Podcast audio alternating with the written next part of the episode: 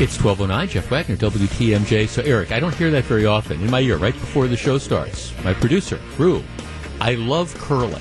You just Yeah. don't, you don't, you just don't hear that. I mean, you hear, I love football, I love baseball. He loves curling. Says he's curled for eight years. That's impressive. Well, it's something. it, it, it, it's something. You So- know what? I, I I did it once for a story, Yeah. and it's intense. Like people are screaming. There's a lot of yelling, just like any other. You know, if you're going to go play basketball with the guys in the neighborhood and they, they get all amped up, same thing goes for curling. It's it's incredible. It's Just incredible. saying. Well, that you, you don't hear that very often either. That curling, it's incredible. All right, I'm just, just, it's, intense. it gets It- intense. well, the, the Olympics are coming up. All right, we start off today's show like we start off every show. Three big things. Let's start with big story number one. Um, snow is on the way. Now, I was listening to a report. One of our reporters, Tony, he was not at the place I was at uh, today. Because here's the deal. I, I'm driving into work, and um, the, I, I'm listening to the forecasts. We're going to have a snow event. I, I know the National Weather Service puts out kind of the scary terms, winter storm warning and things like that. But but it appears like there is going to be a, a snow event down in northern Illinois or Chicago. They're talking about you know maybe somewhere between six inches of snow to a foot, um, six plus inches along the state line. Milwaukee three to six, a little bit less as you move further north, and and, and it could be again the track of the storm moves a little bit one way or the other, and, and we could get less, we could get slightly more. But you know you're you're going to be talking about admittedly a, a significant snow e- event, several inches of of snow, and it's going to hit overnight. Now the plows will be out, but it's going to be a probably dicey commute if you have to be somewhere at eight or eight thirty tomorrow morning. All right, the snow though is supposed to wind down by you know tomorrow afternoon. And then, if you look at the long-term forecast, it's it's not bad. I mean, matter of fact, you go out the next ten days, and it's supposed to be in the 30s by a, a good portion of next week. Um, no more precipitation. Looks like this snow train thing is kind of over. So it's not like this is early January where you get whumped by six inches or a foot of snow and then it, it's on the ground, you know, forever. I mean, it, it looks like, you know, again, significant snow event. I'm not trying to downplay it. You want to be cautious about this and you want to make preparations, but it is not the end of the world. I have always believed that we do snow pretty well around here. Now, I understand sometimes when you get hit by a lot of the snow, sometimes if you live in different neighborhoods, the plows don't get to you as promptly as you'd like, and it's a pain in the butt to have to go out and shovel snow. But as a general rule, we we don't get snowed in. I remember February, what was it, seven years ago, the, the, when the Packers were playing in the Super Bowl in Dallas, and I, I, I was going. The Tuesday, the I, we were, I was flying out Thursday. Tuesday, we got hit by. It is the last true blizzard I remember us getting hit by. I mean, and it was over a foot of snow and the 35 mile an hour winds and, and it and it was Tuesday. I remember it was such a big deal that here at the station, um, if you did like the over, if you did the early morning show or you did the 8:30 shift, they were saying, okay, we need you to be in at work, and so we'll even put you up in hotels and stuff. Well, I, I lived close to here, so I mean, I didn't need to do that. But okay, so we got whumped, lots and lots of snow. My biggest problem though was, was getting my car out of my driveway. Once I got the car out of the driveway, the roads were passable. And this was after like a foot to a foot and a half of snow. You, you, you could get around, and this is just a couple hours after this major snow event. So I guess my, my point is, you know, if we get snow overnight, um, it, you might might take you a little longer to get where you're going. There might be an inconvenience, but my guess is by tomorrow evening, all right, you know, you're you're gonna if you got plans for tomorrow evening, you're you're gonna be able to go and engage in them. Certainly, if you got plans for the weekend, you're gonna be able to go and engage in them. So that's kind of the backdrop. So this morning, I am driving in. And I, I noticed last night, I take this over the counter medication and occasionally. And, and I noticed I was down to like my last two or three pills. So I, was just, I, I was thinking, you know, gee, I, since it's front of mind, I want to stop off, and you can get the stuff I'm talking about at, at any grocery store or drugstore or whatever. I thought, okay, I'm going to stop off at this grocery store that's kind of on my way in. So I pull into the grocery store, and, and I, I admit I'm not thinking snow. I pull into the grocery store, and I notice that it a lot of parking. I mean, a lot of cars are are are, are in the parking lot, and I'm still not registering. I, I go in, and there's lines at the various cashier stations, and there's people with shopping carts full of full of stuff, and all I want to do is buy my you know one little thing of over the counter uh, medication, and I, I'm just watching this, and a matter of fact, after I wait in line for a little bit, I end up talking to the cashier, and I said, "Is this because of the snow?" And she said, "Yep." Said it's been like this since they said that there's a winter storm warning. People coming in and they're buying all sorts of stuff. And I said, well, do we think that we're going to be snowed in for a week? And the lady I was talking to said, it's like this every time there is a prediction of even more than just a little bit of snow. All right, 414-799-1620. That is the Accunet Mortgage talk and text line. Now, I understand the need to be prepared. I, I get it. But at the same time, a prediction of two to four to six to eight inches of snow to fall overnight and then to stop snowing and essentially the system to be out of here by, you know, early afternoon tomorrow. Uh, I just, I don't see that as a justification for needing to run out and buy the stores out of milk and bread and meat and things like that. Because the bottom line is, you know, you're going to be able to go out and get to the store tomorrow. Now, I, I get that if you need milk or you need bread, it makes sense to go get it um, today, now, perhaps instead of tonight when it's going to be snowing. But this idea that we need to stockpile stuff is just beyond me, and it ties into this regular thing that I've noticed. I think we are becoming complete and total weather weenies, and there's just no other way to say it that we're freaking out, or at least some people freak out because you hear a forecast that says you're going to get six or seven or eight inches of snow. 414-799-1620. That's the Accunet uh, Mortgage Talk and Text line. I just, I think we are becoming a city, a state, a nation of weather weenies. And I'm not encouraging people to be irresponsible, and I'm not downplaying in any way, shape, or form the fact that you're going to have a snow event, you know, tonight that does require you to plan ahead and recognize that it's going to take a little bit more time to get where you're going tomorrow morning. But really, we've got to go hit the grocery stores. You will be able to get out Friday afternoon. Greg in Northeast Illinois. Greg, you're on 620 WTMJ. I just love the show, man. Thank you. Uh, yeah, I work for a grocery company in northeastern Illinois, and I'm preparing for battle today. I'm on my way in right now. They called me in early. They called you in early. yeah, this happens even when they say there's going to be ice on the road. Uh, in in the store, we call it snowmageddon shoppers. what, whatever whatever the forecast is, we'll see people buying the craziest stuff. They'll buy it off the shelf as if they're going to get snowed in for weeks on end. You're absolutely right. I I, I haven't been in grocery my entire life. I've been in it for about 10 years, and every time it snows, I'm constantly amazed by the ridiculous system people. There's just no common sense. They'll buy anything and everything. Well, well, right, exactly. And, and, this isn't the 1940s where you know maybe maybe a foot snowfall would have paralyzed the community for you know a, a couple days. You know, this is 2018. We have all these snow plows. We have all this snow removal equipment. We have stuff that we put on the roads. People will be even worst case scenario. Even if you get six, eight, nine inches of snow um, tonight, you, you'll be able to get around tomorrow night. That's just the reality of it. Oh, I agree. I mean, roads are going to be tenuous at best. It's going to be a challenge, but uh, we'll we will we'll get through the day. I'm pretty sure. But again, try telling that to most customers, and they just don't want to hear it.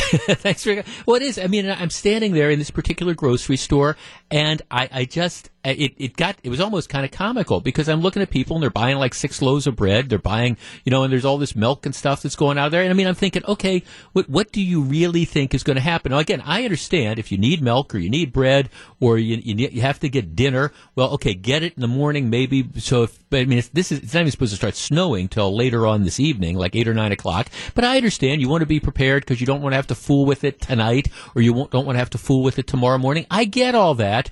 And I, I, do understand the whole notion of be prepared, and that's why, you know, we encourage people, listen to WTMJ. We'll keep you up to date on the road conditions. But like I say, I remember that blizzard in February of 2011, a true blizzard. We got whumped with a ton of snow, and the truth is, you know, by 10 o'clock that following morning, you were able to get where you needed to go. You might have had to drive a little bit slow, more slowly, but for goodness sakes, here's a text. I think people overreact a bit in response to a constant media barrage telling them to be prepared. But at least some of it also might be that younger people keep much lower supplies and buy, buy groceries much more often and in lesser quantities than older generations did, so they stock up before the storm to avoid having to do it in inclement weather. Well, all right. I mean, I, I understand that, that there's that element there too, but I, I, was looking at. I mean, okay, you, you, you don't need. Trust me, you don't need to go out and buy three packs of disposable diapers. All right, you're going to be able to get out to the store and do it. And I just, all right, weather weenies, no question about it. All right, when we come back, big story number two, and this one's making my head explode. The Olympics are just getting underway, and already there is a controversy involving race. Stick around. It's 1220. This is Jeff Wagner, WTMJ.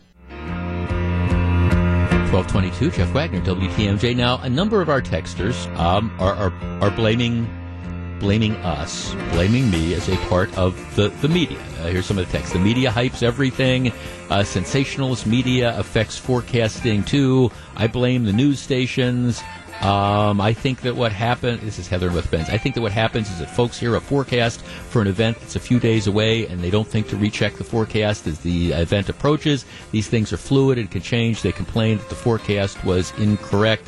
Um, all of that, I guess, is correct to an extent, but at the same time, uh, if Eh, people are fascinated by weather, and I understand that some people say there's too much weather coverage. I will tell you, I have done this full or part time now for 23 years, and every study you see is that people want to hear about the weather. It is the one common thing that's there. And for everybody who complains, oh, there's too much weather, um, I will tell you, the TV stations will say, well, if we're not in weather coverage, somebody's going to tune in to the other station because they want to know what's going on. So that's why you hear it. Now, you know, is stuff overhyped from time to time? That's fine. But, but I, guess my point is, I mean, here you have a forecast, and they're not talking about the end of the world. I, I think this forecast has been again, assuming that it ends up being correct. If it's wrong, that's a whole different story. But assuming it's correct, they're, they're saying, okay, this is what it's going to be. It's going to be, you know, a significant snow event.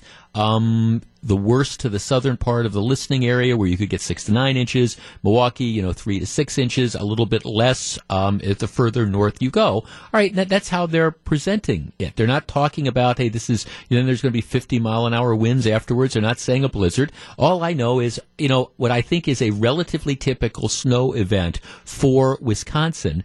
And I, I'm watching people make a run on the stores buying bread. I'm just convinced, and I guess maybe you can say the media plays a role in it, but the big point is, I think we're just becoming weather weenies. Just weather weenies. Led perhaps by you millennials, Grew. You, you guys that love curling. You know, all that, all that sort of stuff. All right. Big story number two. The Olympics are this evening, and there is all the Olympics start actually today. the The opening ceremonies are going to be uh, this evening, and there is already a controversy involving the U.S. Olympic team. All right, the the Olympic opening ceremonies are really really cool. Um, I, I, know people who have been to them. I know a couple people who were at the ones when the Winter Olympics were in Salt Lake City, and it's part of like the ticket package that you had to buy. You had to take the opening ceremonies one, and I, the people I know who went were kind of like, eh, but then they said how cool it was. All right, so the way the Olympics, the ceremonies work, is each Olympic team, all the athletes from all the different disciplines march in. And there's one Olympian from every delegation who gets to carry the flag. And it's a big deal who gets to carry the flag. All right. Uh, the person who's going to be carrying the flag um, tonight is a, um, well, it, it's not Shani Davis. Um, it's going to be uh, a 35 year old. It's going to be a woman. Her name is Erin Hamlin. Um, she won a bronze medal in the luge in Sochi in 2014. It was the first medal for an American in singles luge in Olympic history. She is going to be carrying the flag. Um, Davis, who is a four-time Olympic medalist and a five-time Olympian, he is upset that he didn't get to carry the flag. And he's so upset that he didn't get to carry the flag. He actually is also black that he took to Twitter yesterday. I am an American, and when I won the 100 meters in 2010, I became the first American to two-peat in that event at Team USA. Dishonorably tossed a coin to decide its 2018 flag bearer. No problem. I can wait until 2022. Hashtag Black History Month 2018. All right. So he's, he's black. Here's how you pick and here's how they pick who carries the flag. There, the U.S. Olympic Committee doesn't have anything really to do with it. There are eight different federations that send members to the Olympics. Um, for example, for the Winter Olympics, I actually kind of pulled this out. The, the different they're they're really they're different they're federations they represent different disciplines. Um, so you've got one federation which represents the biathlon bobsled skeleton another one curling figure skating hockey luge ski and snowboarding ski speed skating. There, there's eight of these federations. Each federation has an athlete that is on this committee. So you've got eight athletes, one from each of the different disciplines, and they vote on who they want to have carry the flag. The rule is you can't vote from somebody from your discipline. So the speed skaters can't vote for somebody in, in speed skating. All right. So the way it worked out, so you got these eight these these eight federations, they start the voting process. And as they go round after round, what happens is four of the delegates vote for Shani Davis and four vote for this this luge. Um, the, the, the woman, the Erin Hamlin, the, the luge person. Okay, so four of them vote for Davis, four of them vote for the lady. It goes on and on and on. They have multiple rounds, and it's tied four and four. So what the rules say is, after it's been tied, after a certain number of votes, you flip a coin. That's how they decided. You know, it can't go on forever. It's a tie. You flip a coin. So they flip a coin, and Shani Davis loses the coin flip. So as a result, Erin Hamlin, she wins the coin flip. She gets to carry the flag. 414 799 1620. Is this unfair? Is this racist? Did he get messed over? Or is this just simply the luck of the draw? 414 799 1620. We're back to discuss. It's 1229. This is Jeff Wagner. 1236, Jeff Wagner, WTMJ. Barbara in Greenfield. Hi, Barbara. Hi. All right. Shani Davis says it's just not fair. There must be some racism going on here. He doesn't get to carry the Olympic flag. I know that is a very sad thing for him and I understand his emotions. However, the U.S. Olympic Committee followed their laws and rules that they had established. They're very, you know, exacting. Um, my my training is that I'm trained as a physical education teacher. I trained with the Olympians at Indiana University Bloomington. I know a lot of the rules. I have been to the Olympics in Montreal in 1976. I've you know, been a volunteer at the Pettit Center, so I'm very involved with this, and feel that Sha- Shani Davis it's sad, I'm sure. He, he can wait again in four years and try again. However, if the rules were followed, he shouldn't feel that this is a race, color, creed issue because well, it's, a vote of his fellow based on that. Right, it's a vote of his fellow athletes. You know, each each discipline, right. and there's eight of them. They get a representative, and and they decide. Now, my guess is that there might be some of his fellow athletes who think he's a jerk and don't like him, which is maybe why they didn't vote for him. But that's okay. That's his problem. I mean, you, you have you have a vote of eight athletes. It keeps being four to four. At some point in time, you have to. What could be more fair than a vote of your fellow athletes? And after it's tied for a while, you can't have it go on forever. You flip a coin. Right. I, right. Yeah. Right. That that's that's correct. And also, you know, the the choosing of the person to carry the flag is not based on number of medals you had in the past. Oh, so and so had seven gold medals, so they need to carry the flag. For some reason, it's it's just a, a like a gut feeling and a vote by who they felt was worthy. Maybe it's because of other aspects of their life why they you know, plus their accomplishments, why they were chosen to carry the flag. And I know it's very prestigious to do this, but um, he he should not feel that it's a race, color, creed, Yeah. gender, um, you know, whether Right, what, right, right. whatever. Yeah, what, what was the coin? Was the coin? Was it a racist coin? They flipped a coin. You know. Right, no. Right. No, it was not. And and you know, Well, I got no. Thanks for calling, Barbara. Again, see that that's one of the things that's kind of again frustrating to me about this. I mean, Shani Davis ha- has a lot to be proud of. He's accomplished a lot. Four-time Olympic medalist, five-time Olympian. I think if he had been chosen by his peers to carry the flag, that would be he would be a fine choice. There's no question about it. He's qualified to do it. Um, but on the other hand, you have you know, this woman, Erin Hamlin, um, she was the first American to medal in, you know, this particular discipline in Olympic history. So that's kind of a big deal as well.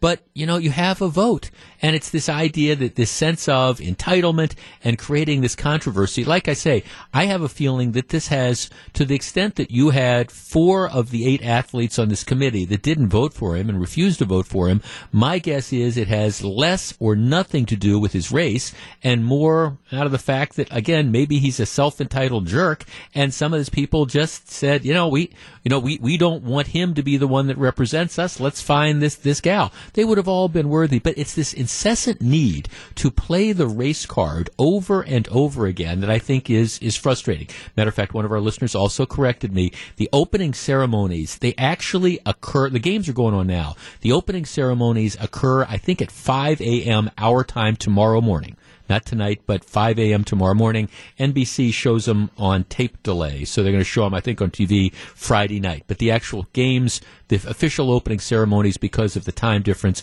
it's 5 a.m. And um, Johnny Miller is not going to be the guy that's going to be carrying the uh, carrying the flag. And I, I think again, you can. I understand why he's upset, but this is not a race card situation. All right, here's a little bit of good news. The the, the Milwaukee Department of Public Works is responsible for raising revenue. The city of Milwaukee puts parking ticket revenue in their budget. They count on the fact that the checkers will write tickets and they count on the fact that they're going to have revenue in order to make ends meet. That is why parking checkers who are under pressure to write tickets never give people breaks or almost never get people breaks because they're under pressure to write tickets. So it's one of those deals where, you know, um, you see a parking checker kind of chicken hawking, you know, your vehicle. You know that the meter's just going to expire. You're running up there. The meter expires before you get there. They write you the ticket and they don't cut you any breaks. It's because they're under pressure to write tickets. And I guess that's all well and good. I think that that makes people less likely to want to go to the city of Milwaukee, but that's in the under the Barrett administration. That's their philosophy. You know, we're going to raise money in this fashion. Where this becomes, I think, more than a little problematic is where you have situations where maybe it's in the public interest to cut people breaks. I remember a couple years back where we had that massive flood, you know, that incredible rain. Remember when that happened? What was that, like 2000? 10, 2011, sometimes in the massive rain, you had the big sinkhole on Oakland Avenue. I mean, just incredible amount of rain, lots of flooding in the area. And there were people who couldn't safely get to their cars. Well, the Department of Public Works sent people out and they were ticketing people right and left, not because their cars posed a danger, but rather because, hey, they were illegally parked, people couldn't get to them safely, but we're going to give tickets. They wanted to raise revenue. They ended up having to rescind a lot of those tickets. Last weekend, when we had the snow, the parking checkers were out in full force writing tickets. And we've talked about this twice on the program before. I understand that you have to, that people have to move their cars so the plows can get through. I, I get it. My point is that, you know, sometimes there's reasons why that can't happen. And, and I think maybe a warning ticket or something like that would be in order because simply writing the ticket doesn't make people move the, the car write them a warning ticket because a lot of times I think people, especially when you get these significant snowfalls, are genuinely confused about what are the parking regulations. Well, of course, that's not how the city of Milwaukee works. They're like, this is an opportunity for us to raise revenue. These are $40 tickets. They wrote over 12,000 tickets in a three day period of time. And I can see Tom Barrett and some of the aldermen just rubbing their hands together going, Hey, this is our opportunity to stick it to some of those people who have to park on the streets. So anyways, uh, apparently some of those tickets well, they're going to have to rescind them. Story, and uh, today's TMJ4 had this story. They wrote a bunch of tickets in uh, the River West area, and apparently, um, what happened is signs telling people that they couldn't park on a particular side of the street, the signs were incorrectly put up. So you had all these people that were parked. The sign said you can't park here, but you really were allowed to park here. Well, I mean, the parking checkers, they don't stop that. They're just out there trying to write as many tickets as they can. Well, now it appears that there's at least some people in River West who got multiple tickets who actually were legally allowed to park where they were parked, and they're going to have to write some of these off. My only point about all this is I understand you have to have the streets cleared so the snow plows can come through.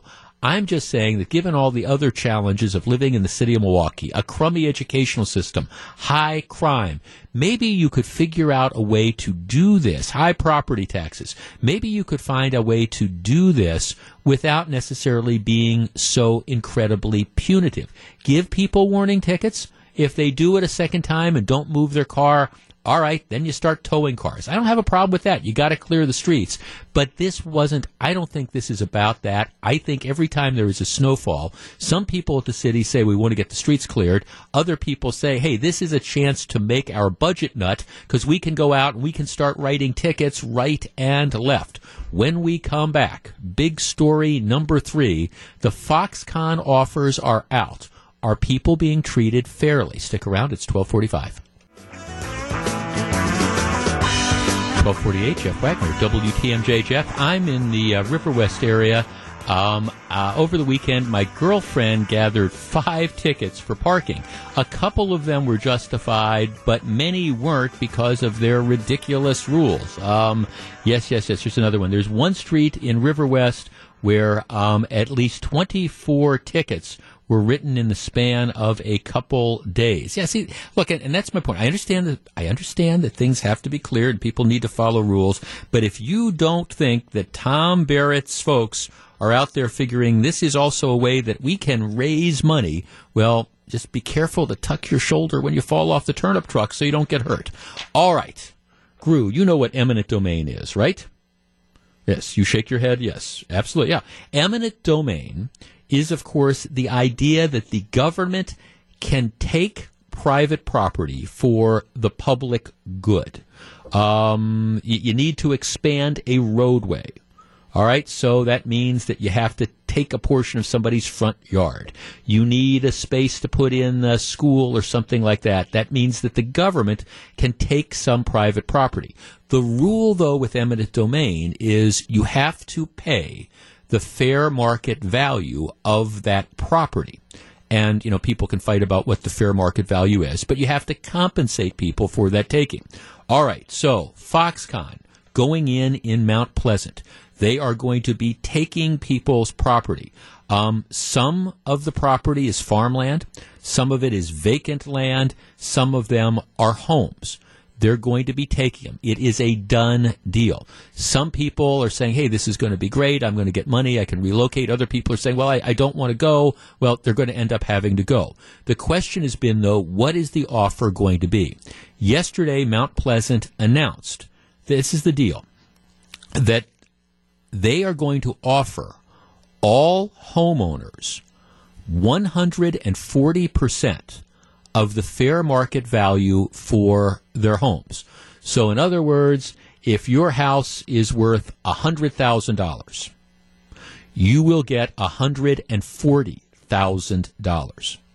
In addition, there are also relocation. There's there's relocation assistance that's there. The amount of that kind of varies depending on whether it's a home or a farm or whatever. In addition, the owners of vacant land within the project are going to be offered fifty thousand dollars per acre. So if you've got a home, you get 140% of the fair market value. The way they're going to determine this is the village is going to come in and property by property, they're going to say this is the fair market value of the home. If you don't agree, they say your fair market value of your home is 100,000, you say no, no, no, I think it's 150. Well, you have a right to go out, get it appraised on your own, and then sit down and negotiate with the village about as to what the actual amount is. But assuming that you think it's fair, your house is worth $100,000, they will give you $140,000 and they're going to take the property. All right, 414. Now, the way this is being described by people who are like lawyers who are kind of experts in this field is this 40% bonus is really kind of unprecedented because the law says all they have to do is give you the fair market value of your home. But they're saying we're going to give you fair market value plus 40%. And if it's vacant land, you're going to get $50,000 per acre, which is um, substantially more than that property would have been worth two years ago. All right, let's tee this up. 414-799-1620. That is the Accunet Mortgage talk and text line. I understand some people have issues with eminent domain, and, and I have in certain contexts. I would agree with that. But the reality is this is going to happen. Foxconn is coming. The government is going to be taking people's property, but they're offering 140% of fair market value. Is that a fair deal? 414-799-1620. That's the Accunet Mortgage Talk and Text line. And my answer would be, under the circumstances, yeah. Given the scope of this project, to pay somebody a 40% bonus for the value of their homes, I think is more than fair. What do you think? 414-799-1620. We discuss next. It's 1253. This is Big Story number three, and this is Jeff Wagner, WTMJ. 1256, Jeff Wagner, WTMJ. When are our hometown athletes competing in South Korea? And what's the Wisconsin based medal count? Keep track of our Olympic Wisconsinites by heading to the Winter Olympics, the Winter Games section of WTMJ.com. Yeah, um, okay, the whole concept of eminent domain, and I understand that that is controversial, is that sometimes private property rights get trumped by the public good. And that's what's going on with Foxconn. People's private property is being taken, but you are entitled to have to be compensated for that. The law says you get fair market value for your house. What they're doing in Mount Pleasant for Foxconn is they're saying, here's what we're going to do. We're going to give you fair market value plus 40%. And I got to tell you, I, I think that that's I think that that's more than fair. Here's one of our texts. I wish my house was in the Foxconn area. That's more than fair. All right. Now here's the other side. Texter, private property rights should be considered sacred. If it is important enough to kick someone out of their family home and invoke eminent domain, then the price should be double fair market value. How do you replace the home that your grandfather built with his own two hands? How do you replace the home where you raised your kids in? Okay. Well, all right. That's, my guess is that's not the vast majority of the homes that they are, are talking about. But I mean, I, I, I get it. But double fair market value, I mean, really, at some point in time, you have to balance the competing needs that are out there.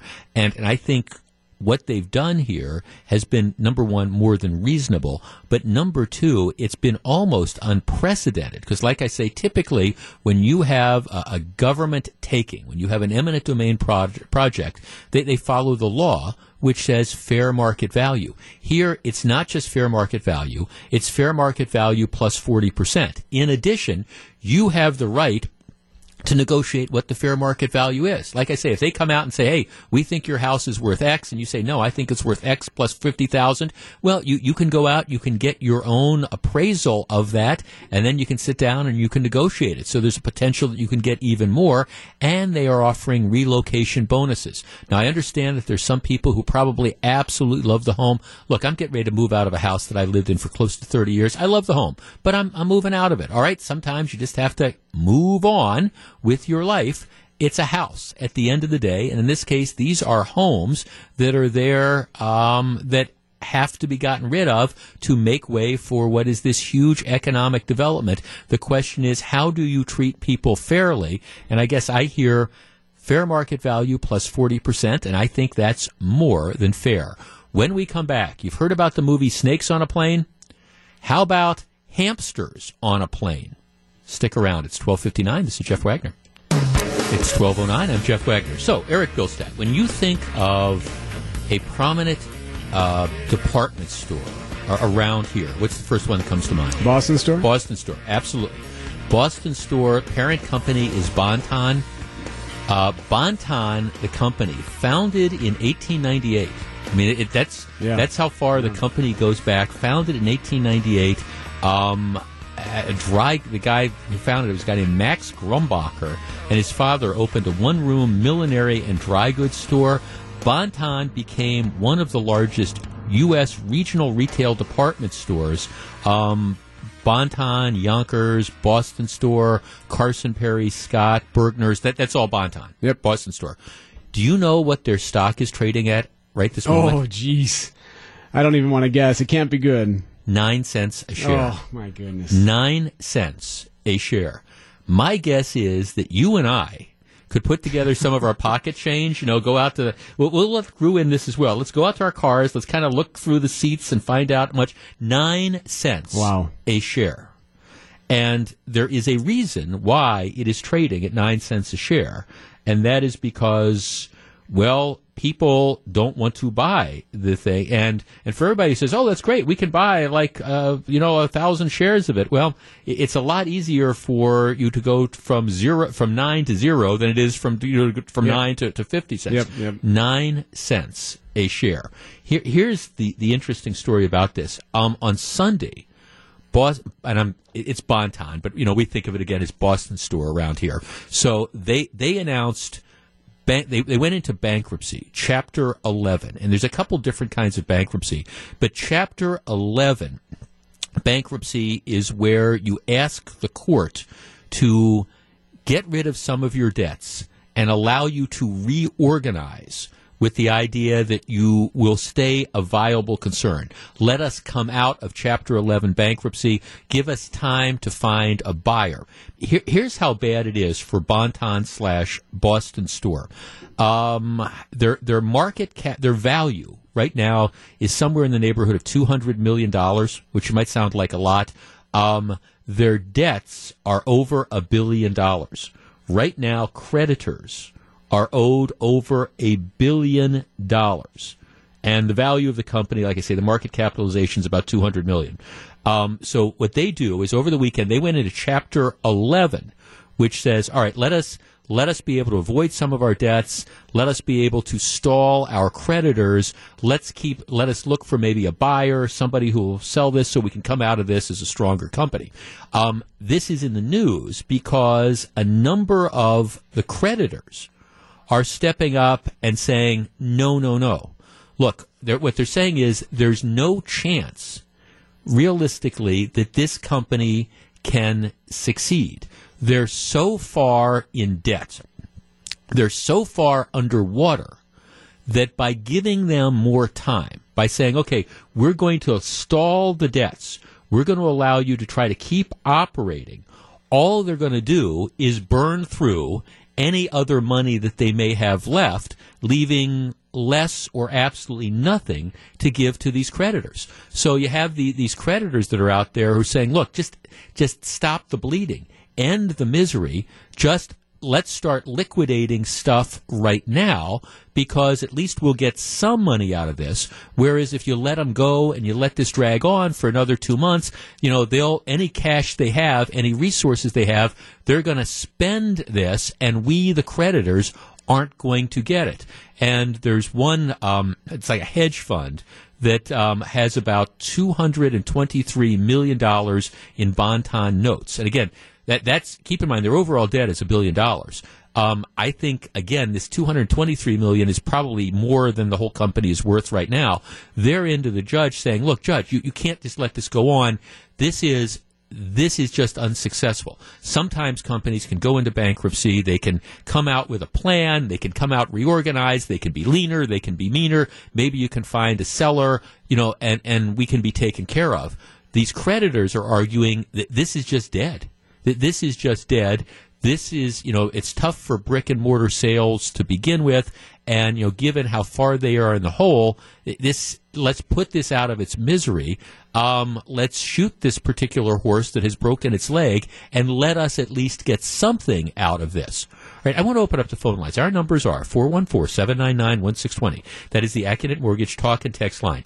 This, in some respects, is almost unthinkable. Um, ever since I was a little kid, when we moved here to Milwaukee, I mean, when I when I think of department stores around here, Boston Store has always been the rock solid franchise. And Again, Boston Store's Bon-Ton. But I mean, whether it's, you know, when, when you look at successful shopping malls around the area, um, or unsuccessful shopping malls ultimately, whether it was Northridge or Boston Store or Bayshore or, you know, um, you know, all the other ones, um, Boss Southridge, Boston Store was that anchor store.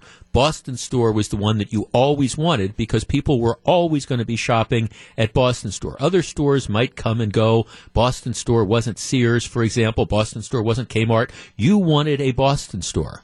And now the parent company stock, nine cents a share, a billion dollars in debt, 200 plus million dollars in assets.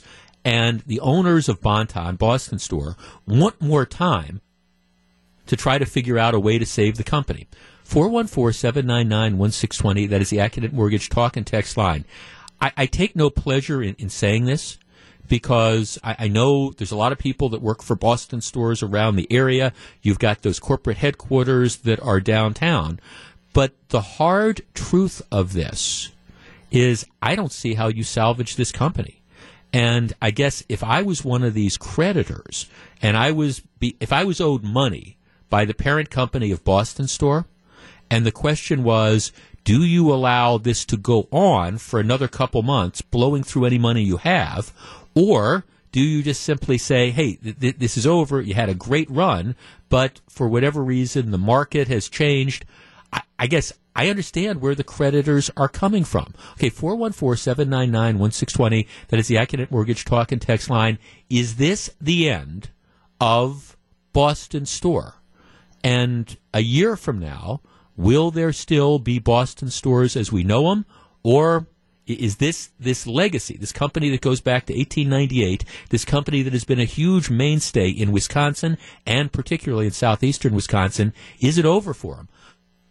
And I guess I, I again I take no pride in saying this, and I hope I'm wrong, but I just don't see how you come out of something like this. And whether you know they made errors whether management made errors like, you know, the management of Sears and Kmart did, or whether this is just consu- changing consumer tastes that make that traditional kind of department store model untenable. I, I don't know.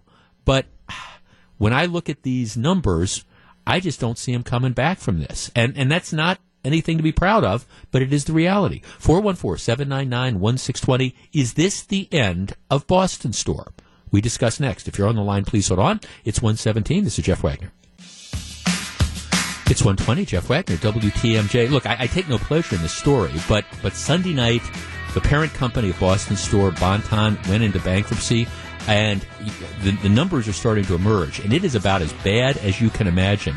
Um, they're saying this might be one of the top 20 retail bankruptcies, you know, in, in U.S. history the numbers are really, really bleak. And there's a number of creditors that are saying, look, they're, they're, they can not survive. There's no path out of this. And it's silly to allow them to keep operating. You should just simply offer um, you, the court you shouldn't allow them time to reorganize. You should just say we're going to liquidate right now because they're just burning through money. 414-799-1620. Paul in Lake Geneva. Hi, Paul. You're on WTMJ. Hello there, Jeff. What do you think? Um, oh, uh, it's over. There's no question. I mean, I think the stock will be delisted in the next couple months. Well, if it lasts that long, I mean, it's down to nine cents a share. you know, I mean, you don't have too right, much farther to go. Yeah. But I still wonder why uh, history keeps repeating itself. I mean, this has happened many, many times, and why don't the creditors? Why aren't they keeping better tabs on this sort of thing. Uh, aren't you checking yeah. this investment?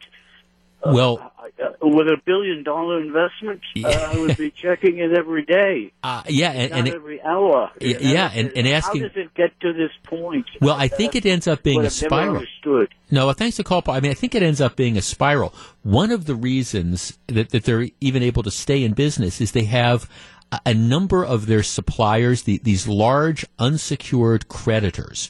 Um, for example, Estee Lauder Cosmetics, you know, Boston store sells cosmetics. and I, I mean, just pick on Boston store. It's Carson Pirie Scott, it's all these things. Um, you know, the cosmetics. So the the large unsecured creditors like Estee Lauder, um, Keurig Green Mountain, the coffee people, and Ralph Lauren, they apparently have been um, they apparently have been giving they, they've been continuing to p- supply goods um, to to these stores to allow them to continue stocking their shelves and pay employees during the bankruptcy. But again, that's that's just kind of this spiral. That's just and it ends up delaying the inevitable. And again, I, I it, it breaks. It's going to break my heart to see these stores get shuttered. It is, and to see people end up losing their jobs. But you look at these numbers and you say, how did it get like this? And unfortunately, this is the larger picture of how I, I think moving forward, stores that you thought were just permanent, that we're going to be here forever, how whether it's the internet or whether it's our changes in taste or things like that, but how stuff that you never thought would go away is in fact going away. Doug in Mukwonago. Doug, you're on WTMJ. Good afternoon, Jeff. Hi, Doug. Um, I, I think they're probably done, but you can't listen to what a hedge fund who owns their debt says either, because they don't want the full bankruptcy to go through because they could get their debt completely wiped out. Right, yeah, right. They want their dough. Yep. So their motivation is to get something, and probably this hedge fund, they did. They're not into it for two hundred and twenty-three million. They may have bought this debt for pennies on the dollar, maybe ten cents on the dollar. So they're only into it for twenty-five, fifty million. Mm-hmm. So if they can get a hundred million or fifty million back, they double their money. Mm-hmm. So you have to understand what their motivation is. Oh, don't sure, they want their money, the right. Company, they they want well, they want to make a profit on it. So if they if driving the company into the ground makes them a profit, well, that's going to be their motivation. Uh, uh, but again, for me, I, there's I I haven't been into a Boston store in I don't know how long. Right. I mean, there's no guy things there. It's not like Farm and Fleet or what Sears used to be. Um, you know, Boston store is not like Kmart. Kmart should have disappeared years ago because it fills the same niche as Like a Target or a It's not Walmart, and not as well. Yeah. there's not as well. So you know, Sears I think would have made it, but the problem is it got tied in with with Kmart, and they both got drugged down by an incompetent CEO. mhm Yeah. Um, I, I, my personal belief is they're probably done. But again, the creditors, you got to question their, you know. So if they're coming in saying it's not going to make it, we we want our money. Uh, don't go through bankruptcy to wipe us out. That's essentially what they're saying. Right, and I guess the question. I mean, thanks for calling. I mean, I guess the question is, and that's that's why you have Chapter Eleven bankruptcy, which is to allow you to take a pause and say, can we continue as a viable operation? I guess I'm. That's what I really want to kind of get at with this topic, though, is because of the changing tastes. If you have a billion dollars in debt and a, and a company with a market capitalization of two hundred million, and given where we are with shopping, is there some sort of viable path to emerge and to continue to do business? And I guess that's that is what I am struggling with, and I, I take no pleasure in this. Karen and Lannon, Karen, you're on WTMJ. Hello. Hello, Hi, my son worked for um, Bonton Corporate, and it was lousy run. Lousy, lousy. Like, what do you mean? Well, uh, he he was a merchandising analyst, and everything, and it just kept building up worse and worse. And he said, "I got to get out of here before I'm gone." And that was more than a year ago. It's Right. just run run real crappy. He's like, "This, I can't believe they're still in business." Yeah. Well, they've been through. I mean, they they've been through CEOs. Um, like some people change socks. Um, they they've had four CEO CEOs since 2012. you know, so Yeah. uh, uh, you know that that kind of tells you that there's different stuff that's going on. Now, thanks for. call- I mean, I look and I and I, I feel bad about this whole thing, and you know, and I, I understand Boston Store is a a big part of this area. And you've got, I mean, Boston Store is the anchor tenant on the uh, west side of Grand Avenue there. And you've got, you know, we had all these incentives that the city came up with to keep the Boston Store corporate stuff here. And I, I, this, this all ends up you know, being a questionable thing. You know, if Boston Store can come up with a plan or Bonton can come up with a plan, I think that's great. But I think you start to look at these numbers and you start to realize um, th- those days of Boston Store being the flagship store in all these different malls. And what does that mean? I- If, in fact, Boston Store can't come up with a viable plan to come out of bankruptcy, what does that do with all the space? I mean, what does that do with Boston Store as an anchor tenant at all the different shopping malls around the area? And how do you fill that? It's just, it's not a good thing, no matter how you cut it. When we come back, it's not snakes on a plane.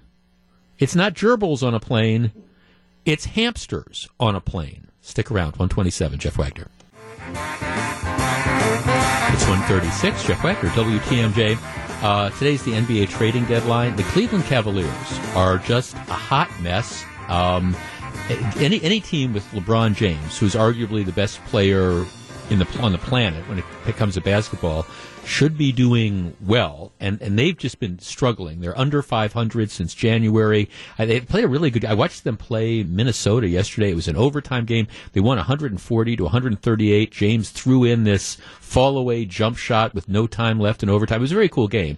But Cleveland is in trouble, um, especially a, a team that's a perennial NBA championship competitor, and they're really afraid that uh, that LeBron James is going to leave next year. So um, they made some moves. Today's the trade deadline.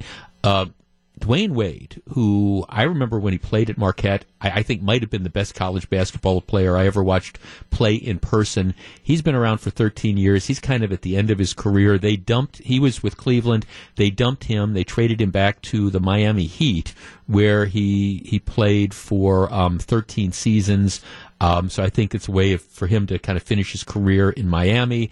They also traded Isaiah Thomas, who they got in a trade earlier this year when they got rid of Kyrie Irving, Irving and that turned out to be a disastrous trade. So they traded Irie, um, Isaiah Thomas, Channing Frye, Derrick Rose, Jae Crowder, who played at Marquette, and um, Iman Shumpert for Jordan Clarkson, Larry Nance, George Hill, and Rodney Hood. Um, hmm, I don't know. It's uh, they're obviously they recognize they're in a lot of trouble and they're trying to remake their lineup, but generally these things typically don't work. So it could be the end of uh, that Cleveland dynasty. Dynasty. All right, here is the story. I want to share it with you, and then I, I want to discuss.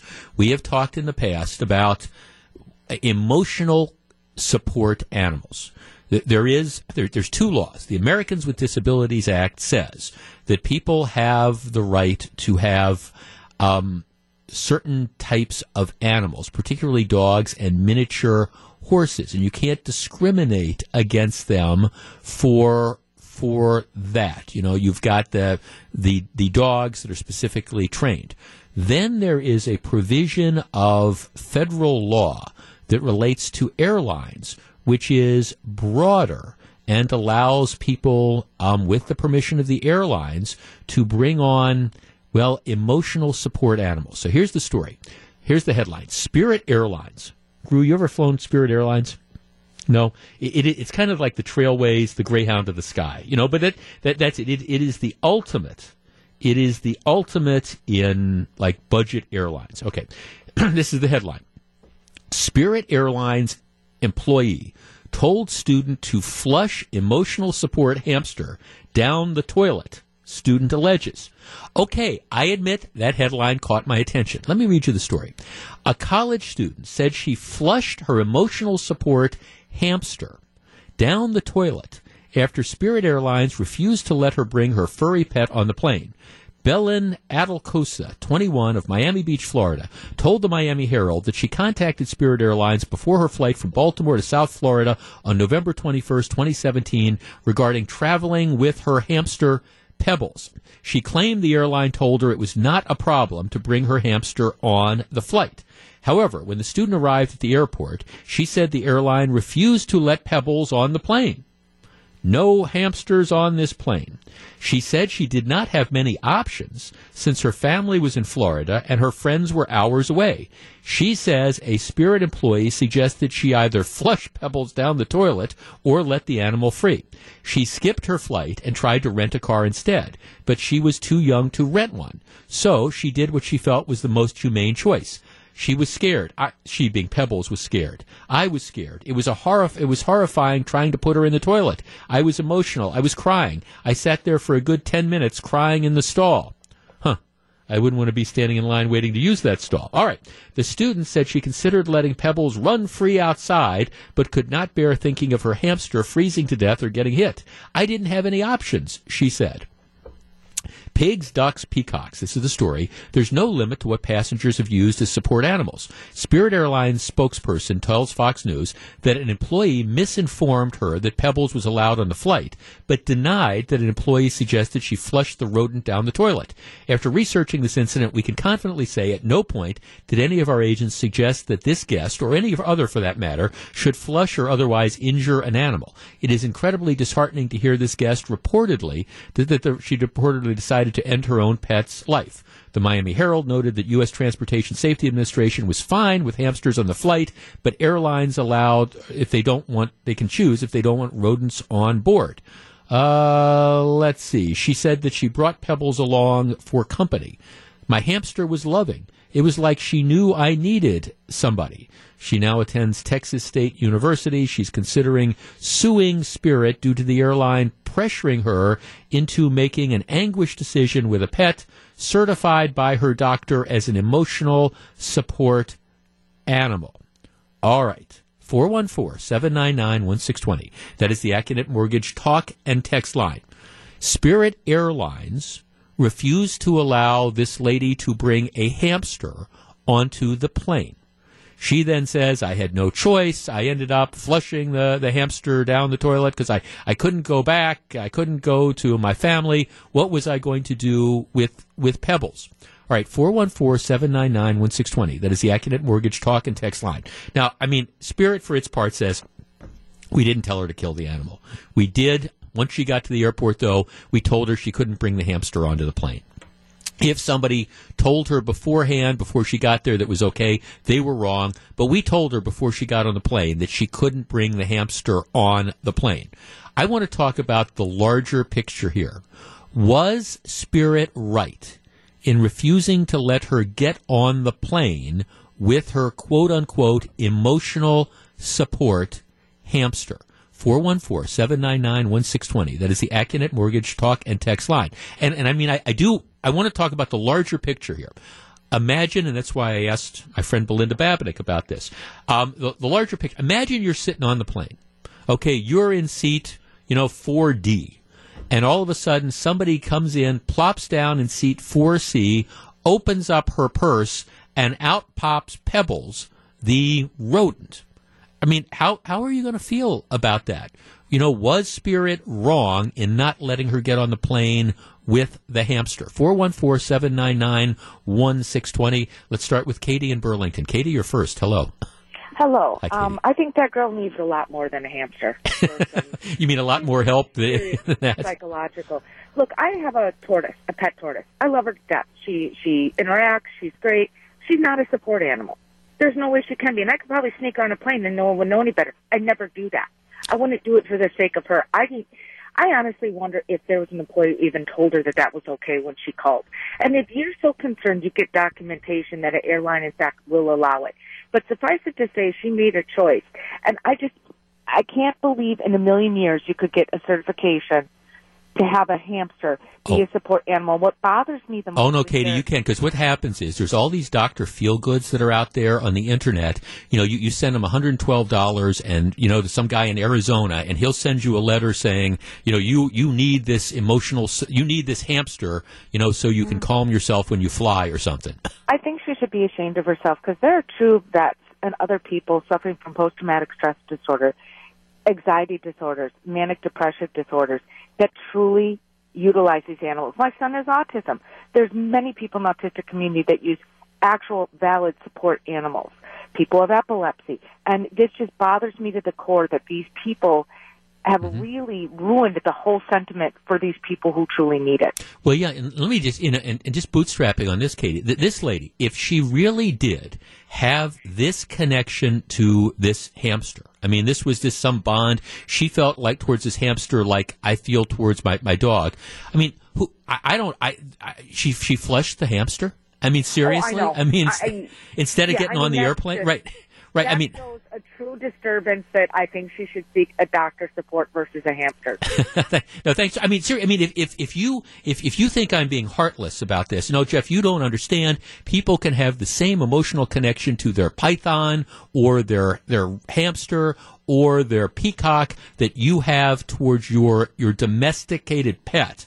Um, well, then, all right, then I'm telling you, if if my choice was you get on the flight or you kill your pet, I, I'm not getting on that flight. Okay, I'm I'm going back home. I'm staying at the airport till I make arrangements for somebody to come and pick up the dog or whatever. I'm not going to kill the animal. And, and that again, 414-799-1620 is is spirit the bad guy here? Are are they being unreasonable in not allowing this woman to get on an airplane with a, a hamster that she says is her emotional support animal? 414-799-1620 and it would bother you if you're sitting on that flight from Baltimore to South Florida, if all of a sudden the lady pulls this rodent out of her purse because she's nervous and starts petting the rodent, I got to tell you, it would freak me out.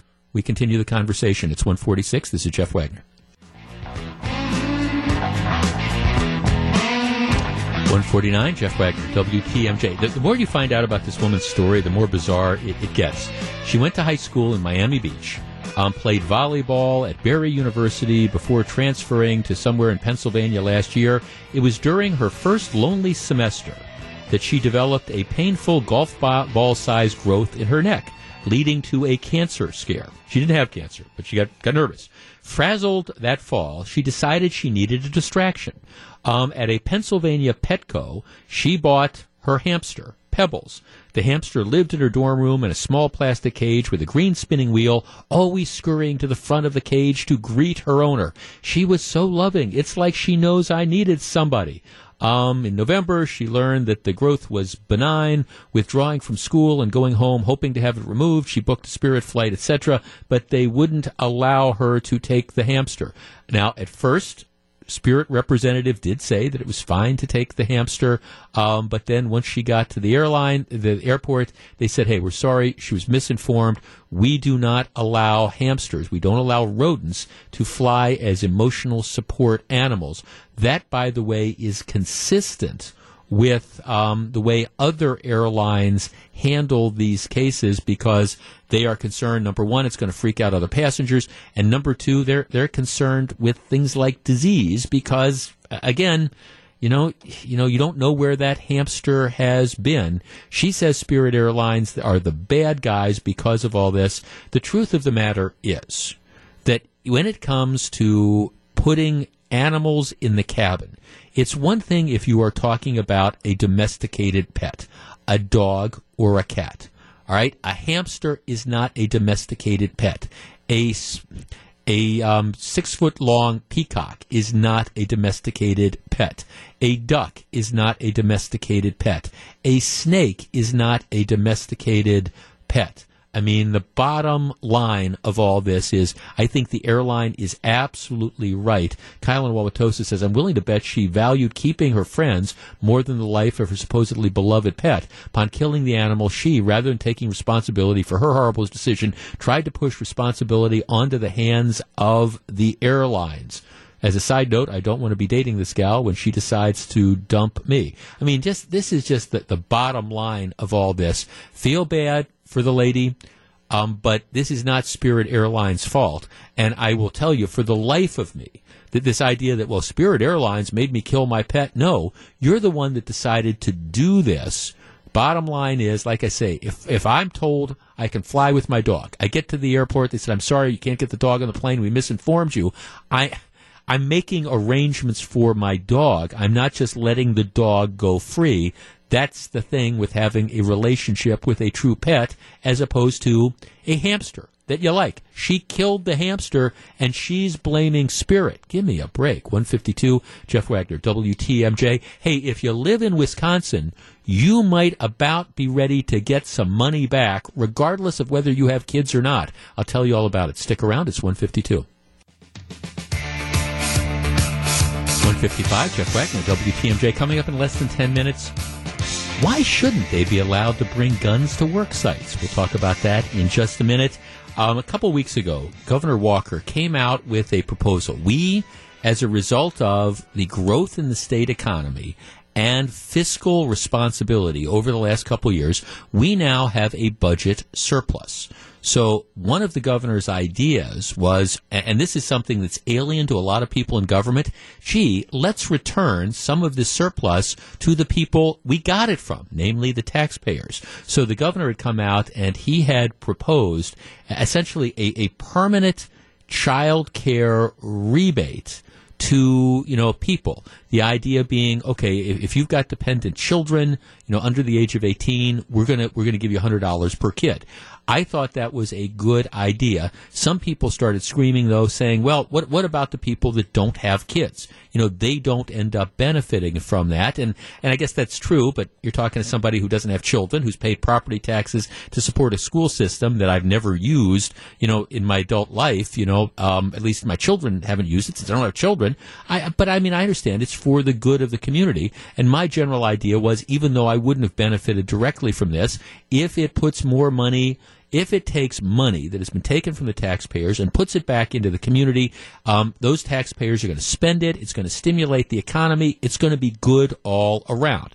But some people were saying, well, no, it, it just picks out the people with kids. Why do we just give a benefit from them? So it appears that the legislature is close to striking a deal. Here's the way the Journal Sentinel reports it.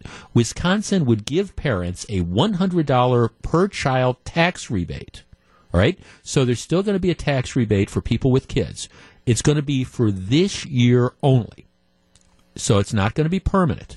But then what we would do, what the state would do, would be to pair this with a weekend sales tax holiday for all consumers. Um, the sales tax holiday would essentially um, would be uh, the first weekend in August. So it is tied around like back to school stuff and it would cover the cost of all goods under a hundred dollars. So you, you, couldn't go and buy some big ticket item. You know, I'm going to buy the two thousand dollar TV, and I'm going to get out from under the sales tax. But you know, for the smaller ticket items, one weekend only, you know, we're going to give you a sales tax holiday. That would, of course, spur spending and uh, again help stimulate the economy. And it would be something that benefits people from across the board. Uh, the state legislature, Robin Vos and the assembly is on board with this. Scott Fitzgerald says, "Well, I'm, I, I, don't know about the sales tax holiday. I'm on board with the other stuff." I, I think again, this is one of these great ideas. Democrats are screaming, "This is vote buying. This is terrible. You know, it's an election year gimmick." Hey, hey, look, anything that gives taxpayers who have overpaid their taxes some money back to spend is a good thing. People spending money on goods and services is a good thing for Wisconsin's economy, and I think this is a good idea. Just saying. All right, when we come back, we've got a lot of great stuff coming up in the two o'clock hour of the program. Why shouldn't you be able to bring guns to job sites? Tosa Fest makes some major changes, and the guy's a wife beater. Of course he should go. Stick around.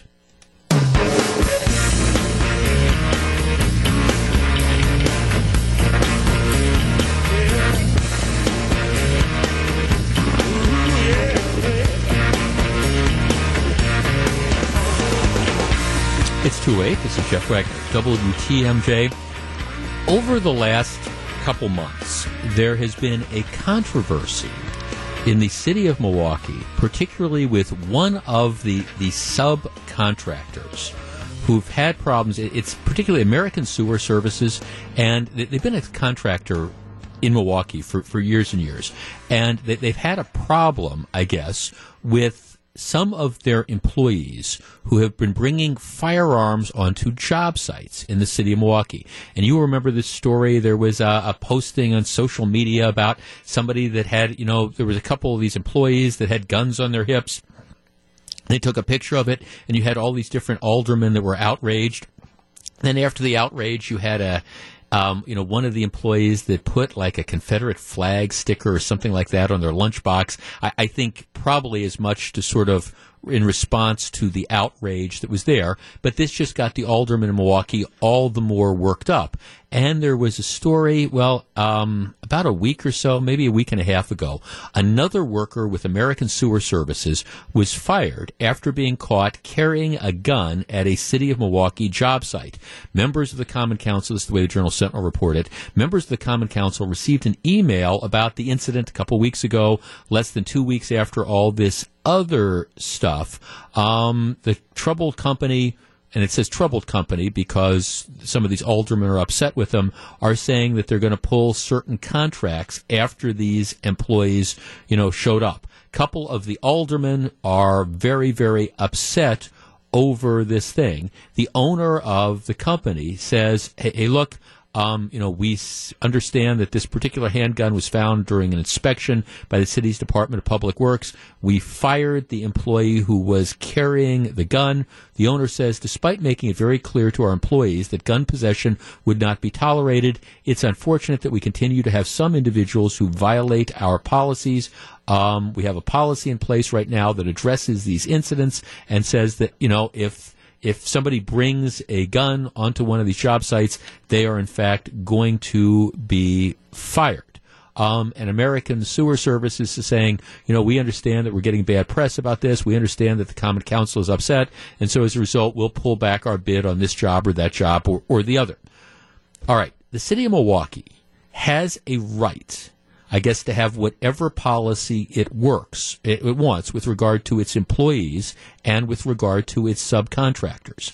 And the subcontractors have an obligation to follow the city's policy. I mean, for example, if I hire a painting contractor and I say, I don't want any of you guys smoking in my house when you're painting the house and I come home and I find that somebody is smoking, I have every right to go to the painting contractor, I think, and say, all right, you guys are fired. You violated our agreement. I asked you not to smoke, and there's people that are smoking. And the painting contractor has every right to say, we told you to go to the it's, it's painters and say, hey, we told you you can't smoke in these people's houses. You were smoking. You're fired. So, I mean, I think the employer, or in this case, the city of Milwaukee, has a right to have that policy. The employer, the uh, the contractor who agrees to do a job laying sewer lines or whatever, has an obligation to follow that. So, I, I, mean, I get where there is that level of controversy. You've got a policy in place. Don't bring guns onto the work site. Fine. To me, though, putting aside the, the mock outrage over this, oh, this is terrible. You've got these contractors, these subcontractors, these employees, many of whom live outside the city, are bringing guns. We're offended. What does this think? Of, what does it say about the city of Milwaukee? Regardless of their right to have the policy, what I want to talk about in this segment is whether or not this policy is the right thing to do. For example, I mean, is it is it unreasonable to say to these different contractors who are in many cases working in high crime areas of the city, where in many cases you have some of these subcontractors who have I don't know, expensive tools that they keep in their cars, that they have to drive into high crime areas of the city.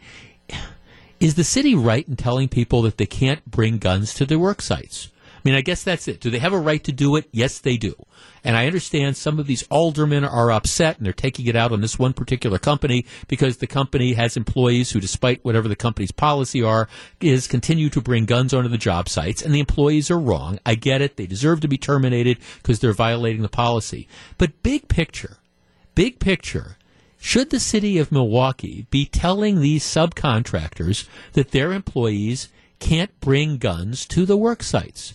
I mean, if you've got people that feel that they're I don't know, they might be robbed or their vehicles might be robbed or they might be in danger of being robbed. Is there anything wrong with them wanting to protect themselves? Now, obviously, if one of these subcontractors um, is carrying a firearm and engages in a shooting or something like that. Now, I don't remember those stories, but if they engage in a shooting or something like that, well, obviously, you know, they're going to be held accountable. But at the same time, I mean, I don't know. If I'm sitting there and I've got $10,000 worth of tools in my vehicle and I'm afraid that I'm going into this area where I may well be carjacked or robbed and I want to defend myself, I don't know. Shouldn't the employees have the right to do that? 414-799-1620. That is the Accunet Mortgage Talk and Text line. And again, this discussion isn't can the city set its rules? The city has the right to set its rules. The discussion is is this the right rule to have? And if a contractor or a subcontractor wants to be able to protect themselves on the mean streets of Tom Barrett's Milwaukee, why should the city of Milwaukee be telling them that they can't? 414 799 1620. Should these contractors, subcontractors, these employees, if they feel the need, and as long as they're legally carrying firearms. I mean, obviously, if you're a felon, you can't carry a gun. You know, if you're carrying it in a concealed fashion, you need a permit to do it. But should you be able to legally carry a firearm? Let's start with Mike in Sheboygan. Mike, you're first. Hello. Hi, how are you? Very well, Um, thank so, Yeah, I think as long as the you know the people have a concealed carry license to do it, and they lose the racial stickers off their their coolers. But. Right, um, and that, and that guy was out of right. I mean that. Yeah. Right. I mean, clearly that guy. I don't know why he was doing that. uh, Whether he was trying to make a point or whatever. But yeah, I'd fire him if I was the boss too. Yep. as long as the company knows that they're doing it and they're you know I, I guess they would have the same right as anybody else that has a concealed carry um, walking around the city. You know, as far as they're as far as they can have it legally, um, I think it's okay. But now your your uh, screener just told me that I guess the company doesn't want them to do it, so I guess that changes my answer a little bit. But well, well, no, but I mean, I think part of the reason the company doesn't want him to do it is because the the city is upset and the city is threatening to pull the contracts. No, thanks. I mean, no, I mean, I think, I mean, I, I, I don't know if the company had a policy before this or not. The company is responding to the fact that they're losing these contracts because people are violating the city's rules. Um, but but right, I mean, obviously, an employer has a right to set policy as well. We have a rule here that you can't bring firearms into the building. All right, that that's fine. Somebody brings a firearm into this building, I think that they have every right to you know be, be subject to whatever sort of discipline you know the company has because it's the rules. But as far as the ability of people to protect themselves on the mean streets of Milwaukee, I don't see this as a problem. And, and this is one where aldermen are concerned about perception. Gee, how does it look? I'm concerned about the reality of people getting carjacked and robbed and attacked on a regular basis. 414-799-1620. Mike in Oak Creek. Mike, you're on WTMJ. Hello. Hi, how are you? Good. What do you think? Well, I'm I worked for a delivery company for years, 30 years, and as an employee of that company, when I was hired, they had a no, you know, you couldn't carry firearms, you couldn't carry pepper spray. Um, post office, I know was the same way. They, you, when you're hired and you have a job, uh, you know that you know it's my responsibility going to this neighborhood to deliver. Um, it's we deliver in Milwaukee, every address in the city of Milwaukee. Some addresses aren't so pleasant, some neighborhoods aren't pleasant, but as an employee, you go in and do that. Um, post office, I mean, they're not allowed to carry firearms, and they deliver to every address in the city. I mean, I just don't think that it's um, uh, the the subcontractors are bidding on these contracts. They don't. They're servicing Milwaukee, all areas of all, all areas of Milwaukee. Um, I, I, and I, and I, see, and I, I guess I, I'm with you to a point, Mike. Yeah, I, and I, I think an employer has the right to set rules, and, and I get that. And, and and so that that's that's to me not the issue. But I think the broader issue, though, is is this a correct rule? Um, you know, should an employee should an employee you know, who's going to a high crime area be allowed to carry a gun. I mean, I've made this point with delivery drivers. I mean, I, I, I think, you know, these delivery drivers who are sent out in the middle of the night delivering pizzas in high crime areas or chicken or whatever. I mean, shouldn't they be allowed to carry firearms? they shouldn't, or they should. Uh, Should, my question to you was, should they be allowed to? I don't. I don't believe so. Okay, tell me why. Well, I just don't think that. I mean, then you run into a whole other scenario. I mean, of people who, um, I mean, you do background checks on people, but you never know. Some people are popping people, and um, the liability falls onto the company, the employer. Then, I mean, I think the liability falls on if if uh, a pizza delivery driver is in a situation and he ends up shooting and killing an innocent person. That's going to fall on not only on that person, I would think, but that would fall on the company. Well, I mean, thanks. I mean that that is, I guess that that's that's one of the concerns that you have if somebody's going to behave in an irresponsible fashion with it. The flip side, though, is let's take my pizza delivery example. I mean, if, if you're if you're sending some you know 23 year old person out into this high crime area, um, the word is out that they're not allowed to defend themselves. They don't have firearms. Are you setting themselves up? And then do you have a liability? Do you have a responsibility to them if, if something bad happens? Bill in Watertown. Bill, you're on WTMJ. Good afternoon. Good. Hey, how, how you doing? Thanks for taking my call. Good. What do you think? Well, I actually work for um, a competitor of American Sewers. Mm-hmm. I've worked, um, done these contracts, these sewer and water contracts, you know, most of my life in the city of Milwaukee and in other cities. Um, and uh, I guess my comment is I, I think we should be allowed to carry a, and defend ourselves just like any other person. Um, just this past summer, um, we were working on a Friday, city of Milwaukee. We got up, got done a little bit early, about two thirty. About ten minutes later, uh, got a call that uh, the guy, one of the guys I was working with, left the job and was carjacked in the middle of uh, intersection at 43rd and uh, Capitol, I believe. Mm-hmm. Um, he had no weapon on him or anything, so obviously they took what they wanted and damaged his vehicle, and um, you know, Right. they had to make a police report, the whole thing. Um, but that's just one story. I hear it from other guys that I work with all the time, and I have other stories that you know. We we do these these these jobs in particularly usually the the you know lower income parts of Milwaukee, and it why shouldn't I be able to defend myself? You know, just like anybody anybody else. Yeah, and I guess I mean I, I I don't carry one. My wife wants me to, but I don't. But doesn't mean you know I shouldn't have the right not to. Um, th- thanks for calling. Well, I guess that's I, one of the things that frustrates me a lot is that this mock outrage that's there. You have aldermen in the city of Milwaukee who are concerned. Gee, what is the perception? Gee, some people might think that this is a dangerous community if people feel the need to carry guns on the job sites. Well, there's a reason why people feel the need to carry guns onto job sites. And by the way, I wouldn't just limit this to subcontractors. I mean, I think that there's, again, with appropriate training, several of the, I don't know, city employees that are put in dangerous spots all the time. The city's answer is, hey, we'll give you a cell phone, keep it charged, and be ready to run fast. I'm not sure that's the best approach either. 221, this is Jeff Wagner. It's 224, Jeff Wagner, WTMJ. Rob Porter is a name that many of you might not be familiar with. Rob Porter was a very, very prominent White House aide. Um, he was a staff secretary for the president, not a public figure, but very, very important. He, he also, um, John Kelly, the chief of staff, Porter worked very, very closely with, um, with John Kelly. And Porter got a lot of credit recently for helping make the Trump White House run a little less chaotically. Maybe that's the best way to put it. Um, very, very important. He'd frequently traveled with the president on Air Force One. He helped write uh, the first State of the Union address last month, a speech which was, I think, universally well received. He's he's now out because what happened is he, he's apparently been married twice before, and both of those marriages ended in divorce. And both of the former wives have accused him of physical abuse when they were married to him. Um, one of the ex-wives has come forward with this picture where she's got this big black eye, and her story is that, that he punched her and he did this. One of the other wives said that, you know, when they were breaking up, he was kicking in doors of their house and things like this. He was widely regarded as a rising star, only 40 years old, a Harvard graduate, a Rhodes Scholar, former Senate aide.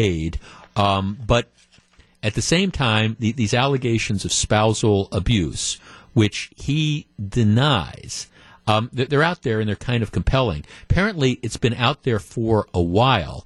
And what's happened is it was tying up his FBI clearance. He doesn't have, he hasn't been able to get the type of FBI clearance that you typically need for the job he has because it's hung up and hung up because of these, you know, allegations of domestic abuse. And now the women have gone public. Um, some people think Rob Porter is a victim. I, I will tell you this. I just, this is one where I don't understand how you could have appointed him in the first place because, as near as I can tell, these allegations had been out there for quite a while. This is not this is not a surprise.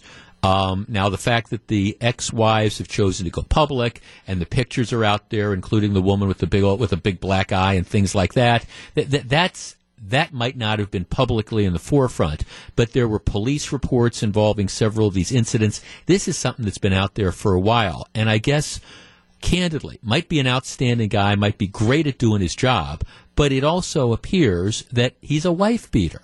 And I just do not, for the life of me, understand how a White House can go ahead and can put somebody like this in this kind of job, knowing that this whole thing is going to come out. And to me, again, it demonstrates this sort of tone deafness that maybe we've seen in public officials on both the left and the right. But um, Rob Porter resigning yesterday, and I, I think it's a good thing. My big question was, how did he get there in the first place with this stuff that wasn't a secret? Out there. Just saying. It is 227. I want to talk about some big changes in Wauwatosa for a big summer event. And why did this happen and will it work? Stick around. It's 227. That's coming up next. This is Jeff Wagner. 235, Jeff Wagner, WTMJ. Every once in a while, there's things that happen that make me appreciate the, the job I've had for all these years and the, um, the, the support and the way management handles stuff. Um, I, have been here at WTMJ for this is the 20th season of the program, um, and before that, worked up to dial part time for a couple years as well. So like 23 years full or part time.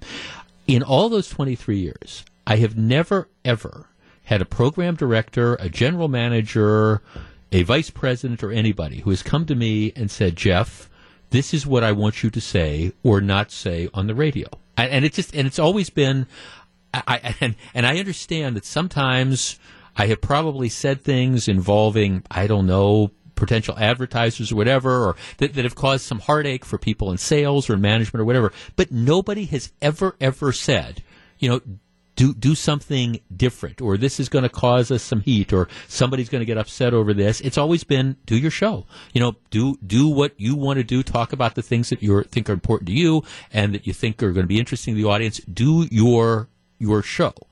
Um, that that whole thing really kind of came to the fore during the, the presidential campaign in 2016 because Donald Trump was not my first choice. And, and, I think for a lot of people who do what I do for a living, Charlie Sykes, you know, other people, Donald Trump was not our first choice. There were other Republican candidates that we supported. And during the election, really conservative talk radio split in one of two ways. There were, there were people who took the position that, well, he's the Republican candidate, so we, we have to, you know, we got to get behind him there were others of us who were skeptical of some of the things. And since he's gotten elected, there, there's really again been a split in, in talk radio coverage. Some people essentially recognizing that there's some people out there who don't believe that President Trump can do anything wrong, who continue to defend, okay, this is great, that is great, um, and, and, just don't look at the some of the warts. There are other people out there who are just the absolute Trump haters. Oh, this is just absolutely terrible. This is awful. Um, you know, he, he can't do anything right. I have tried to take the principled position, and I understand I get heat from both sides on, on this, and that is when the president does something that I agree with. I will give him all the credit in the world. And whether it's the appointment of the Supreme Court, I think he's finally starting to get it right on immigration. I think, you know, the economy and the absence of regulations and tax cuts and tax reform, I, I think this is all great, and I want to give him props. On the other hand, when he does stuff that I think gets off message or is distracting or is bad for the country or whatever, I'm going to say that too. So when you tune into this program, you're going to get my honest analysis of this. And it irritates some people on the right who don't believe the president can do anything wrong, who say, oh, you're not a conservative, go work for MSNBC. And then, you know, when I am critical, when I am um, supportive, I hear from other people, "Oh, I can't believe that you're supporting this guy." Ah, blah blah blah blah. And all I can do is give you an honest and, and clear analysis of how I end up feeling on stuff. I, I bring this up because. Um, Jerry Bader, who has been on this program from time to time, um, long-standing conservative radio talk show host out of um, actually Green Bay, but he's kind of, he's got a, a couple other stations throughout the state. Um, they let him go today, and you know he's got an email out saying it was made clear to me that the reason that I was being let go was the manner in which I covered President Trump. Um, you know, he and uh, Jerry Bader, uh, together with a lot of us, were some of the people who were not again, we're trying to call it as we, we saw it. I think he might have been a little more critical of the president than I've been, but I, have been critical when I thought it was appropriate. He says, I've always tried to tell what I believed is the truth, and more recently to comport my behavior on and off the air with my Christ following faith after I was saved in 2016. I've always known it was my employer's microphone that I used each day. I have no regrets on how I've handled the show the past two and a half years. But he's saying he's let go because he was critical of President Trump. And I guess my only comment would be we, we all work at the pleasure of our of our bosses and all. I just I've always appreciated having the freedom to tell you what I think, good or bad, and not have people say, "Well, you better pull back on that because you know you're going to upset someone." Um, it's nice to be able to have the freedom to just tell people what you think and let the chips fall where they may. Coming up next, we're going to be talking about Tosa Fest. Stick around. It's 240. This is Jeff Wagner. 242, Jeff Wagner, WTMJ. It also goes without saying that Jerry Bader's a really good guy, and I hope he has an opportunity to continue his program if he chooses to do that um, somewhere. All right. I hope he gets a chance to continue, like all of us, in calling them as we see them. All right. Tosa Fest, um, which is, of course, Tosa Fest is, is, a big deal. It's actually a very, very fun event. Um, Tosa Fest created in 1975 as a way of trying to promote the community, um, bringing people to downtown, you know, Wauwatosa. It is essentially sustained essentially from from sponsors, you know, who put up money to to do that. Um, over the course of the last year or two, Tosafest has suffered major financial losses because of, um, in one case, there was apparently a grease spill on the downtown street that they had to pay for. Um, also, they had uh, damage to their electrical commitment uh, equipment that they had to replace. Um, it costs about an estimated one hundred thousand dollars to put on, and they do it in downtown. At least that's where it's been historically what they, they've announced is they say, you know, we've decided that doing it downtown just no longer makes economic sense. There's there's just all these problems that we have logistically. So what they're doing is they're moving it oh about 6 or 7 blocks away. They're moving it to the east to Hart Park which is outside of downtown. What they estimate is by doing this, they're going to be able to save somewhere between fifteen and twenty thousand dollars. Um, they think it's also going to be easier for parents to watch kids and stuff. They're going to be able to offer increased parking um, and they're going to maybe they're going to have more room, so maybe they can increase the number of um, art vendors, family activities as well. They're saying, hey, you know, we love doing this downtown, but we think by moving this, it's going to be good. All right, 414-799-1620. That is the Accunet Mortgage talk and text line. Now, again, for the longest time, first of all, these volunteer driven organizations and there's so many of them in our community, whether it's the church festivals or the Tosa Fests or whatever. They all are, are so very sensitive on so many levels. And by that I mean they're economically sensitive.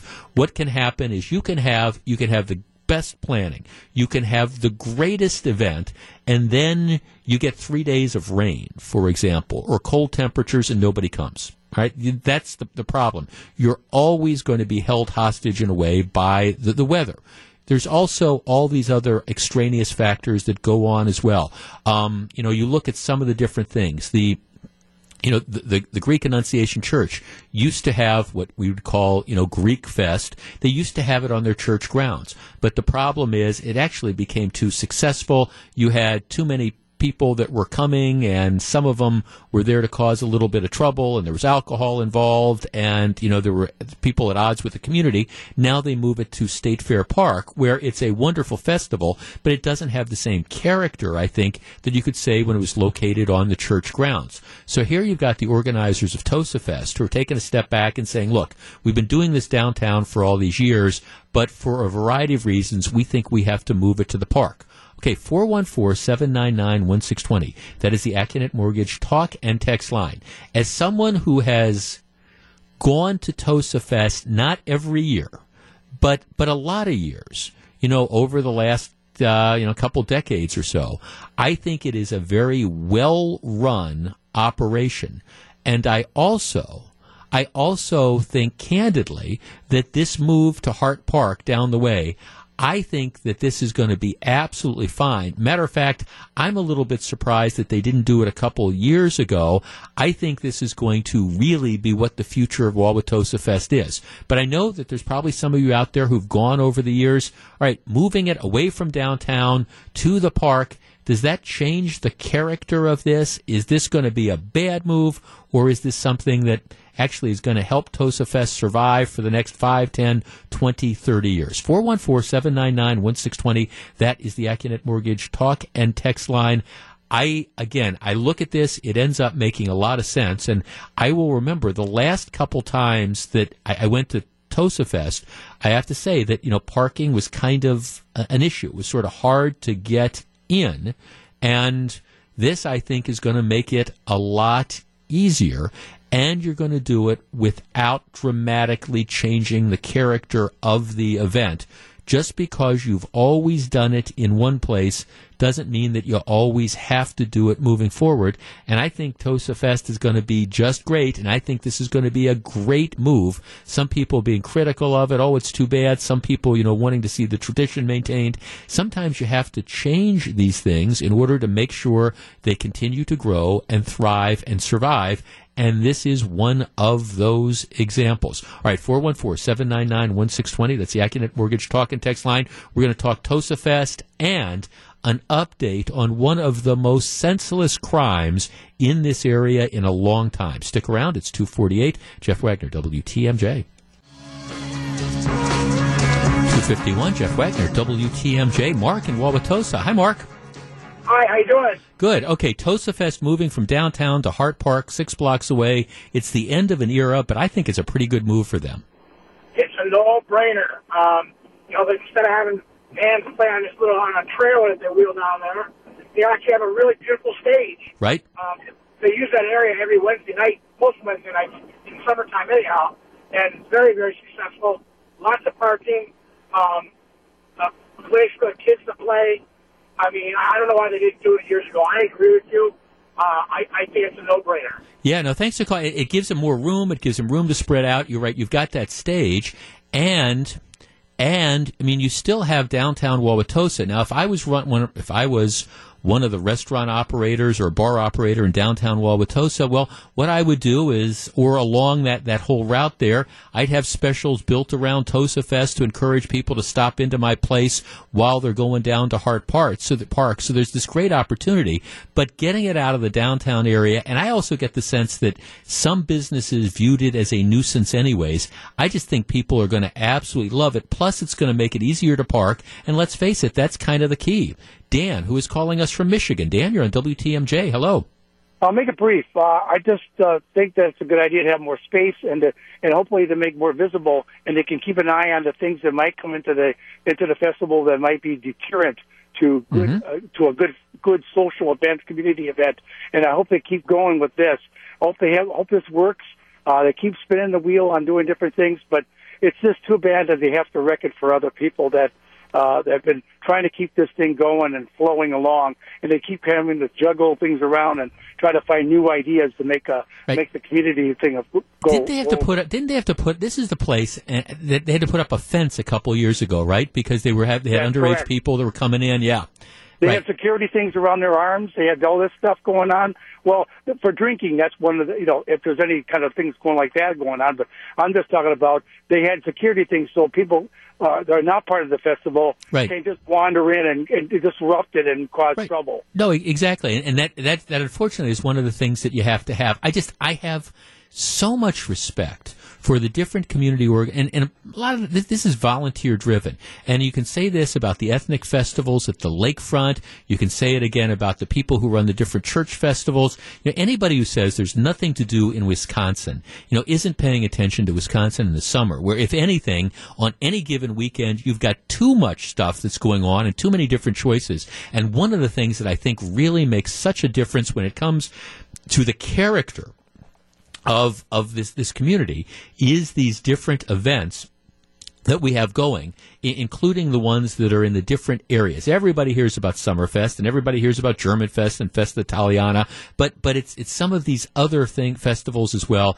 And Tosafest is certainly one of those, and I think this is going to turn out to be a great great move. Um, uh, I'm kind of running out of time here. A couple things. Uh, the Milwaukee Police, the Fire and Police Commission, is going to be choosing an interim replacement for Ed Flynn. He's stepping down shortly.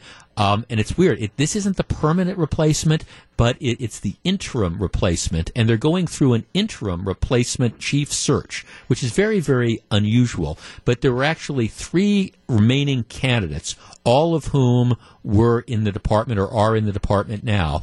Um, Inspector Michael J. Brunson, Captain Alfonso Morales, and many of us thought that the leading and the obvious choice for the interim chief was going to be uh, Assistant Police Chief James Harpole, who is very, very well respected in the department. He announced yesterday that, that he's he's going to he's pulled his name out of consideration and he's going to be retiring along with Ed Flynn. He, he's he's eligible to go, and he said, "Well, it was apparent to me going through the process that they wanted to make changes, and I wasn't going to be one of the people that was going to get consideration. So it's kind of like you interview for a job." In football, you know that you're not going to get the job, so you pull your name out of consideration. Let me just say this. Assistant Police Chief James Harpole, he is a class act. He has always been a class act.